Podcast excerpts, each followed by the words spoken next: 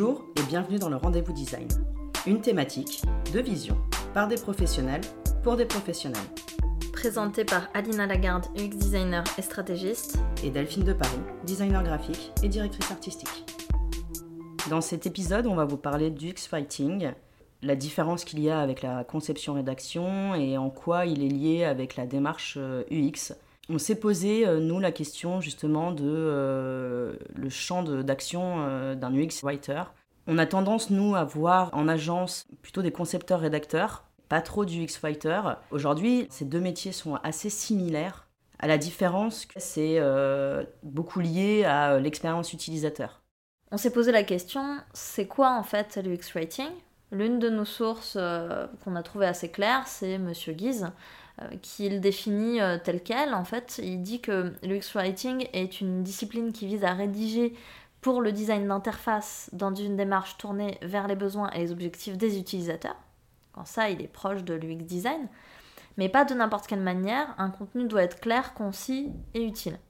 Est-ce que vous avez jamais, euh, lorsque vous faisiez des achats sur un site e-commerce ou autre, abandonné en fait un tunnel de souscription parce qu'il y avait une question ou un message d'erreur que vous ne compreniez pas? Ça, c'est un très bon exemple de mauvais euh, UX writing qui fait que l'utilisateur, va avoir un, potentiel rebond de ce tunnel, parce que l'utilisateur va juste euh, soit se sentir pas concerné, enfin vous n'allez pas vous sentir concerné par le message d'erreur, ou que ce message d'erreur ne va pas vous apporter une solution potentielle. Donc euh, bah du coup, qu'est-ce que je fais? Bah, Je quitte le site. Et ça, en l'occurrence, c'est le champ d'action d'un UX writer qui euh, permet de solutionner cette problématique. Et d'ailleurs, bah, c'est assez pratique, je pense, pour un UX designer de bosser avec un UX writer parce qu'en fait, ils ont, enfin, les deux, les deux métiers ont pour vocation un petit peu d'accompagner l'utilisateur dans un parcours. Donc on va pas, euh, on va vraiment le guider, l'accompagner, on va essayer de, de comprendre le contexte, euh, quelles étaient les étapes précédentes, quelles sont les étapes suivantes et surtout bah, trouver des sources de solutions pour l'utilisateur. Donc euh, si mettons euh, il y a un message d'erreur en disant vous n'avez pas accès à Internet, peut-être qu'on peut rajouter, le X-Writer pourra potentiellement rajouter, euh, vous pouvez regarder votre connexion Internet, vous pouvez voir si votre câble est branché, etc. Donc ça, ça peut être des solutions potentielles, mais pour ça, il faut qu'il soit vraiment orienté problématique besoin utilisateur. Et euh, autre chose aussi, c'est que comme il va travailler avec l'UX designer, il va avoir également euh, le, contexte et euh, les cibles, donc les, les personas, donc des habitudes. Ça va lui permettre en fait d'avoir de la matière sur le ton de son écriture. Et en plus d'aider et d'amener un contenu qui est plus explicite et plus clair pour l'utilisateur, il va aussi pouvoir s'amuser avec les mots en fonction de la cible. Si par exemple c'est je sais pas, un site euh, assez fun, euh, assez friendly, il pourra très bien avoir un ton ciblé euh, un peu amusant. Alors que si c'est un peu plus institutionnel, il va être un peu plus formel. Hmm, tout à fait. Ou alors un site tech, il peut par exemple utiliser des manières d'écrire un petit peu comme les devs. Hmm. Donc ça, ça peut être assez. Justement, c'est une manière de communiquer avec l'utilisateur.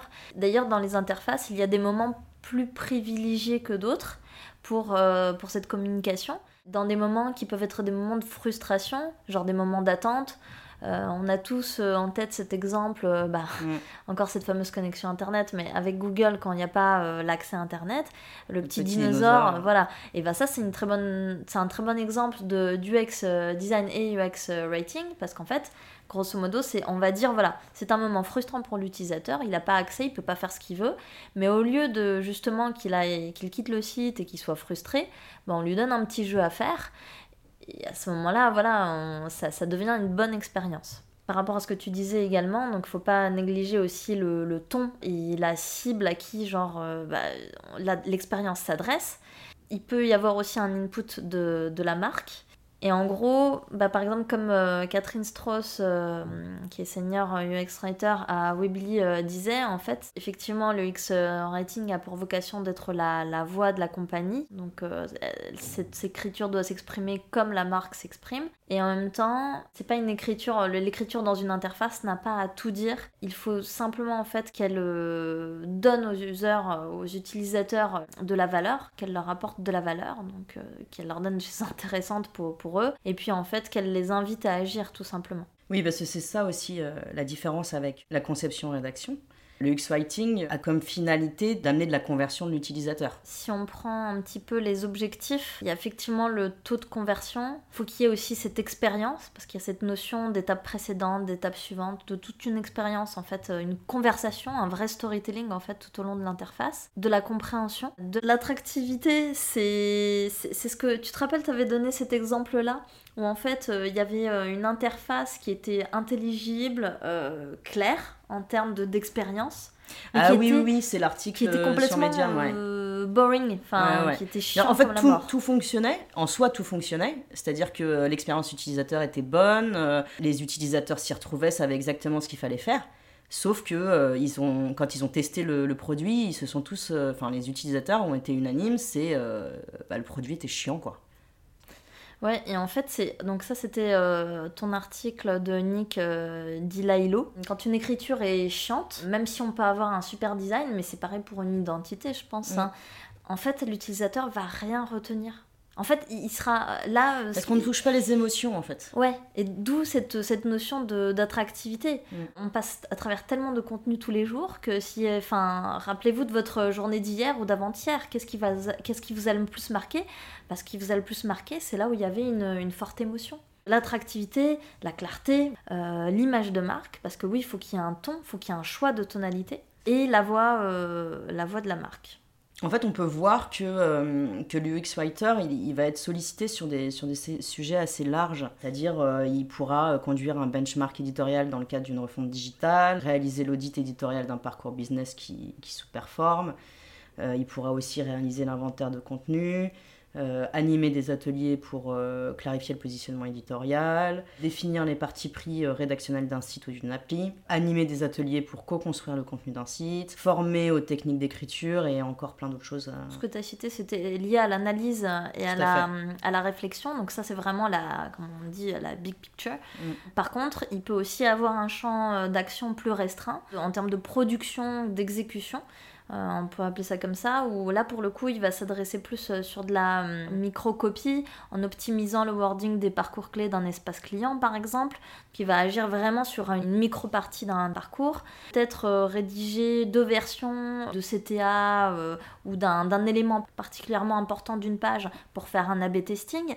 Parce que c'est ça qu'il ne faut pas oublier aussi. Comme c'est la démarche UX, on va avoir de la recherche utilisateur en amont, et on va avoir aussi de des, la, tests. des tests après. Parce qu'il va y avoir toutes ces phases itératives qu'on retrouve aussi dans le UI design. Tout, comme euh, la démarche UX. Quoi. Après, ça va de soi, donc rédiger le contenu, euh, des, interfaces, euh, rédiger des contenus de FAQ, revoir les contenus même, de, que ce soit des fiches produits. Il peut y avoir plusieurs typologies de sites. Là, on parle de, de landing page, donc pourquoi pas quelque chose qui est plus vitrine, pourquoi pas quelque chose qui est plus e-commerce, pourquoi pas du média. Euh, là-dessus, euh, bon, c'est comme les designers en fait, il y a mm. plusieurs typologies de sites qui peuvent s'appliquer. Et d'ailleurs, on a un petit peu effleuré, mais son process, ça va être euh, juste de faire cette recherche.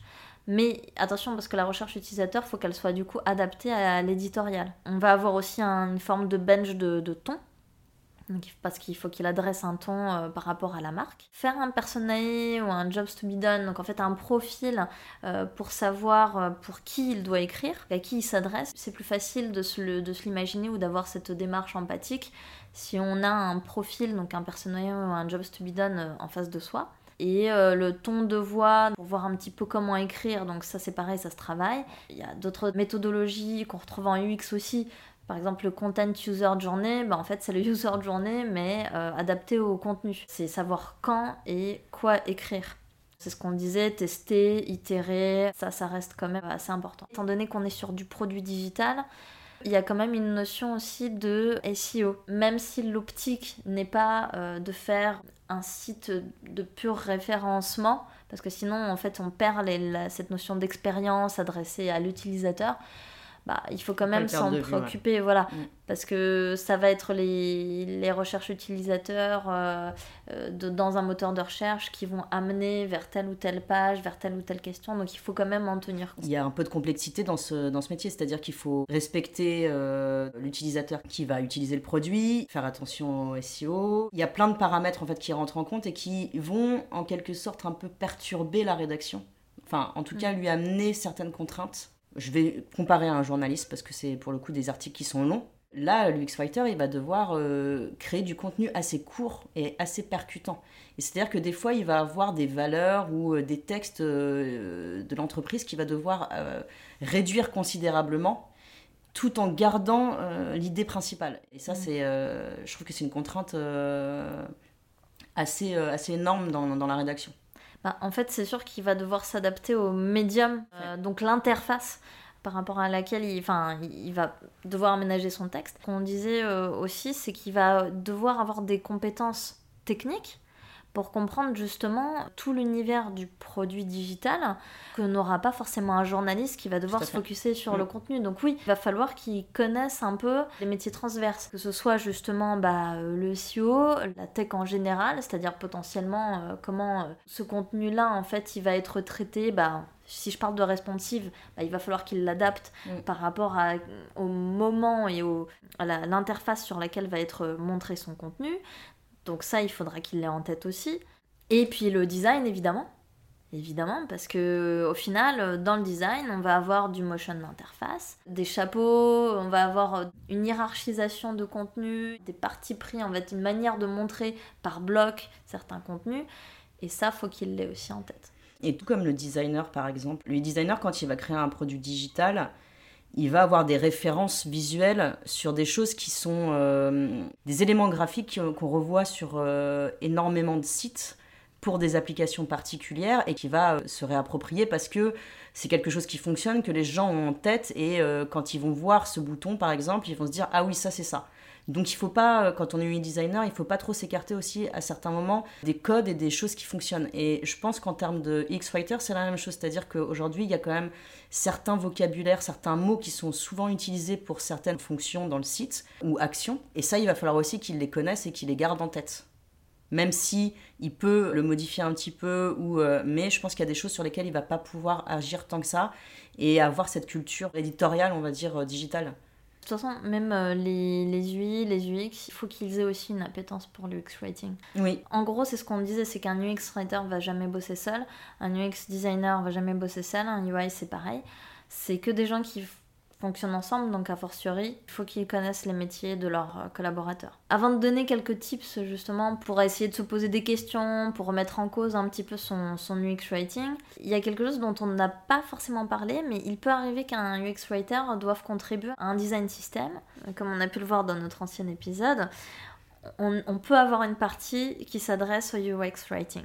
On peut avoir tout ce qui est euh, le ton de la voix, la personnalité de la marque et comment elle s'exprime, à qui on s'adresse. Toute la ligne éditoriale, quoi. Ça veut dire que le, UX Writing, non seulement il a effectivement euh, cet aspect assez fonctionnel d'intervention, mais aussi il a cet aspect de documentation euh, qui, peut, qui peut aller effectivement plus loin parce que forcément une interface elle va être reprise, elle va être travaillée par plusieurs interlocuteurs et ça faut que ça soit, faut que ça soit clair. Et même, c'est important de l'asseoir pour les futurs, euh, les futurs projets, même si c'est la même personne qui développe plus tard le site. Parce qu'un site, ça dure 5 euh, ans. Euh, voilà, c'est même parfois moins, c'est rare que ce soit parfois plus, sauf dans les institutions, n'est-ce pas? Non, et puis ça permet aussi, même si c'est la même personne qui travaille dessus, ça lui permet aussi d'avoir bah, vraiment une ligne directrice en se disant ok bon bah voilà j'ai établi cette ligne éditoriale euh, je ça peut arriver en création qu'on s'en éloigne un petit peu et ça, ça permet de se recentrer euh, d'avoir euh, un document en tout cas qui, qui, regroupe tout ça. Tout à fait. On a évoqué rapidement c'est la microcopie. Donc quand on se renseigne notamment sur le l'UX writing on ne peut pas échapper dans tout ce qui est euh, méthodologie ou bouquin sur le sujet, euh, cette thématique de microcopie. Alors, qu'est-ce que ça veut dire? C'est qu'en fait, ça peut paraître accessoire, mais le UX Writer, il va aussi s'occuper vraiment du détail, du micro-détail de l'interface. Donc, par exemple, les microcopies, c'est les intitulés de boutons. Ça peut être des intitulés de, formulaires. Ça peut être... Des euh, descriptions des descriptions, ça peut être les messages d'erreur, les fameux qui reviennent toujours. Mm. ouais, mais c'est important les messages d'erreur parce que sincèrement, il y a des fois, tu as un message d'erreur et tu sais absolument pas euh, ce que tu as fait qui va pas. Je, je sais pas, par exemple, tu, tu veux te connecter à un profil et euh, tu as un message d'erreur qui te dit erreur et euh, ok. Et bah ok, super, mais euh, bah, où est-ce qu'il y a l'erreur quoi? Si t'expliques pas mm. que tu t'es trompé dans le mot de passe ou dans tes identifiants, bah, tu peux pas savoir exactement ce qui s'est passé. Et puis en dessous le bouton, si tu as OK, bah OK, mais vers quoi ça me ramène?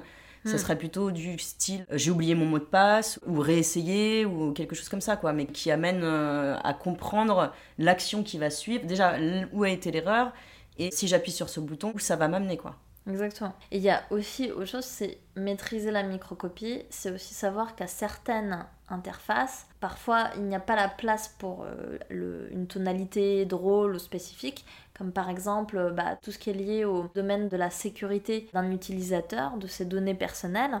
Là, on va pas s'amuser à se faire euh, s'exprimer la marque. Là-dessus, ce sera un sujet sérieux, donc on va rester sur un ton plutôt fonctionnel. Et on va pouvoir se faire plaisir sur euh, des pages comme page 404 ou euh, si malencontreusement il tombe sur cette page, avoir un petit truc assez drôle, ou en tout cas lié à la marque qui fait Ah ouais, tiens, c'est cool ça. J'aimerais bien retomber sur cette page 404. Ça me fait penser à la page 404 de TripAdvisor, qui est, vous irez voir, qui est super bien foutue. Si vous la trouvez. si vous la trouvez, ouais, bah, il suffit de changer l'URL. je tombe sur la page.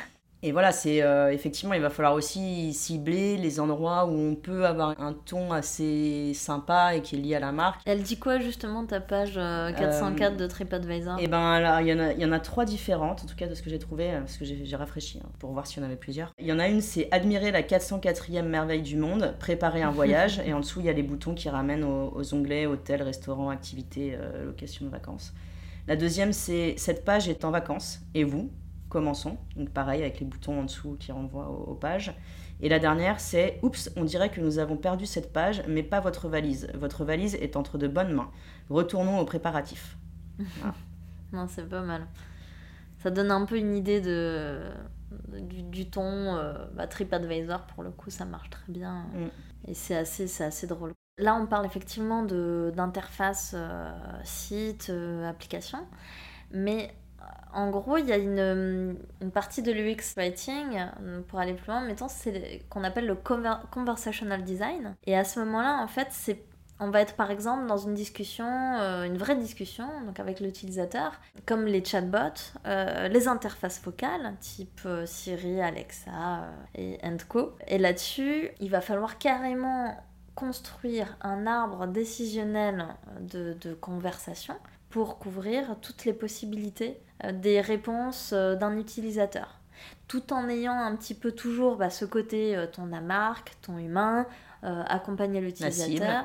Voilà. Mais mais comme par exemple pour les interfaces vocales, attention, faut pas non plus créer une, une gêne en étant trop comme les humains. Parfois ça peut être drôle, comme par exemple si on insulte Alexa, elle va dire je préfère ne pas répondre, mais en même temps on va pas dire bonjour Alexa, comment je fais pour préparer euh, le, mon petit déjeuner. Euh, elle va peut-être pas comprendre la question, il va falloir la formuler d'une manière un petit peu plus technique, comme si on faisait une commande à un robot. Donc par exemple, euh, Alexa cherche sur Google comment préparer un petit déjeuner. Hmm.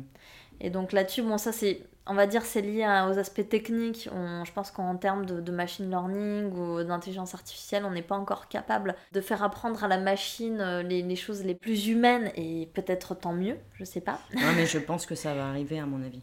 Ça va arriver, mais il y a aussi, moi je trouve que par exemple, ça peut être très gênant. Après, c'est un débat éthique. on a l'habitude avec les films. Mais c'est que je trouve qu'aussi une machine doit rester une machine. C'est-à-dire que moi, quand, elle me, quand Alexa me propose est-ce que vous voulez vous entraîner avec la tonalité de votre voix pour que je comprenne vos intentions? En fait, je lui dis non. Euh, parce que personnellement, moi, ça me ah gêne. Ah ouais, moi, ça me gênerait aussi. Euh, Déjà, rien que la question me gêne. Ouais. Qu'une machine me dise ça. Bah oui, mais parce qu'elle veut se rapprocher au plus près du besoin. Mais je trouve qu'il y a des moments. Non, se pas de moi. mais bon, euh, voilà, il y, a, y, a un très bon film, je sais pas si tu l'as vu, c'est Her. Ouais, ouais, il est euh, très bien, j'avais vraiment bien aimé ce film. Voilà, franchement, euh, ça, ça pose ces, ces jalons-là, quoi. Mais quand c'est trop humain, ça peut aussi être un peu gênant. C'est flippant, moi, je trouve. Ça peut être assez flippant. Et puis, il faut pas faire croire aussi à l'utilisateur, je trouve, euh, qu'une machine peut aller au-delà de ses capacités. Mm. C'est-à-dire que, euh, alors on peut prendre un exemple extrême, imaginons c'est un chatbot pour aider euh, les gens en détresse mentale, par exemple, par ces temps de Covid, n'est-ce pas? Comment faire bader? Non, mais voilà. Vous avez remarqué que dans tous les épisodes qu'on a fait, il y, a le Covid qui revient il à chaque revient. fois. Bah oui, mais c'est normal, c'est notre vie aujourd'hui, putain. Donc, euh, ce chatbot. ce chatbot. En fait, faut pas euh, faire croire à l'utilisateur que le chatbot sera autre chose qu'une interface qui va le rediriger vers des pistes de solutions, mais que c'est pas l'interface qui va en gros, si l'utilisateur va parler à cette interface, elle va pas euh, faire preuve d'autant de compassion qu'un humain. Elle va pas euh, comprendre le problème dans toute sa complexité. Voilà. Je suis en train de penser à, quelque chose. C'était mon grand-père quand, euh, quand il a commencé à avoir Internet, donc ça remonte, hein, je pense, à une bonne dizaine d'années, peut-être un peu plus. Je crois qu'il commandait sur Internet, et des fois il avait des messages automatiques ah. Et comme il n'était pas habitué à Internet, c'était tout nouveau pour lui. Il savait pas comment ça fonctionnait et euh, il répondait à ces messages automatiques. Et une fois, il m'avait dit, mais je comprends pas. Et je réponds, mais personne ne me répond. Je dis, mais en fait, c'est parce que c'est des messages automatiques. Donc, tu euh, t'as personne en fait en face de toi. C'est pas quelqu'un qui a qui t'a envoyé un mail pour te dire ça. En fait, c'est un message automatique. Et euh, en fait, ça me fait ah penser ah non, mais à ça. Non, mais c'est un très bon exemple en fait. C'est un très bon exemple. C'est en fait, c'est fou, ça peut créer vraiment une, une frustration de malade. Parce que tu as tendance à. Et ça l'énervait, hein. Moi, je, bah ça l'énervait. Je dis, mais non, mais c'est normal en fait. Et je disais, réponds pas, ça sert à rien en fait, parce que personne va te, personne va te mm. répondre derrière. Euh, si tu veux envoyer un mail avec une question, tu as des, des, endroits sur le site qui sont faits exprès, mais, euh, mais répondre à ce mail-là avec une question, ça t'auras pas de réponse. Par exemple, cette expérience-là, Peut-être qu'elle n'a pas été faite euh, bah, avec un UX Et puis après c'était il y a très longtemps, hein, donc à l'époque on n'était pas encore dans on n'était pas encore là-dedans, on n'y pensait pas, c'était pas des questions auxquelles on bah. sur lesquels on se penchait. quoi. C'est typiquement lorsque en fait euh, un, produit est créé avec uniquement un focus marketing ou, euh, business, on automatise des choses, mais en fait on tient absolument pas compte de la réaction humaine qu'il va y avoir derrière. Mm. Et ça, euh, bah, c'est grave quoi. Enfin, c'est une bonne raison de quitter un produit, je trouve. Enfin bon, c'est pas, on prêche pas pour notre paroisse là, mais bon, un petit peu. mais en gros, on vous a mis pas mal de liens, de podcasts, d'articles pour parce que en gros comme c'est une discipline aussi nouvelle, on rencontre beaucoup de profils qui se reconvertissent vers ça, mais pour l'instant, c'est vrai qu'il y a quelques parcours des formations, bah, je pense au laptop, tout ça, qui se créent. ça commence à arriver. Voilà, sur le UX Writing. Mais il faut se dire quand même que c'est né avec les produits digitaux, l'amélioration des produits digitaux. Il y a quelques années, ça n'existait pas. Et encore même aujourd'hui, c'est pas le cas dans toutes les équipes d'avoir des UX writers. Euh, donc les gens viennent d'un background de journaliste, de copie, de concepteur rédacteur, euh, parfois du UX, parfois peut-être de commerciaux, enfin peu, importe. Voilà. Mais du coup, euh, on a mis pas mal justement de sites qui donnent quelques petites différences, notamment avec d'autres métiers, euh, ou euh, c'est quoi exactement Enfin, si jamais notre explication, voilà, il faut, il faut la compléter donc là-dessus. Et puis surtout, des podcasts qui vous emmènent dans, dans la vie de, des UX writers dans les produits pour voir un petit peu à quoi ça correspond.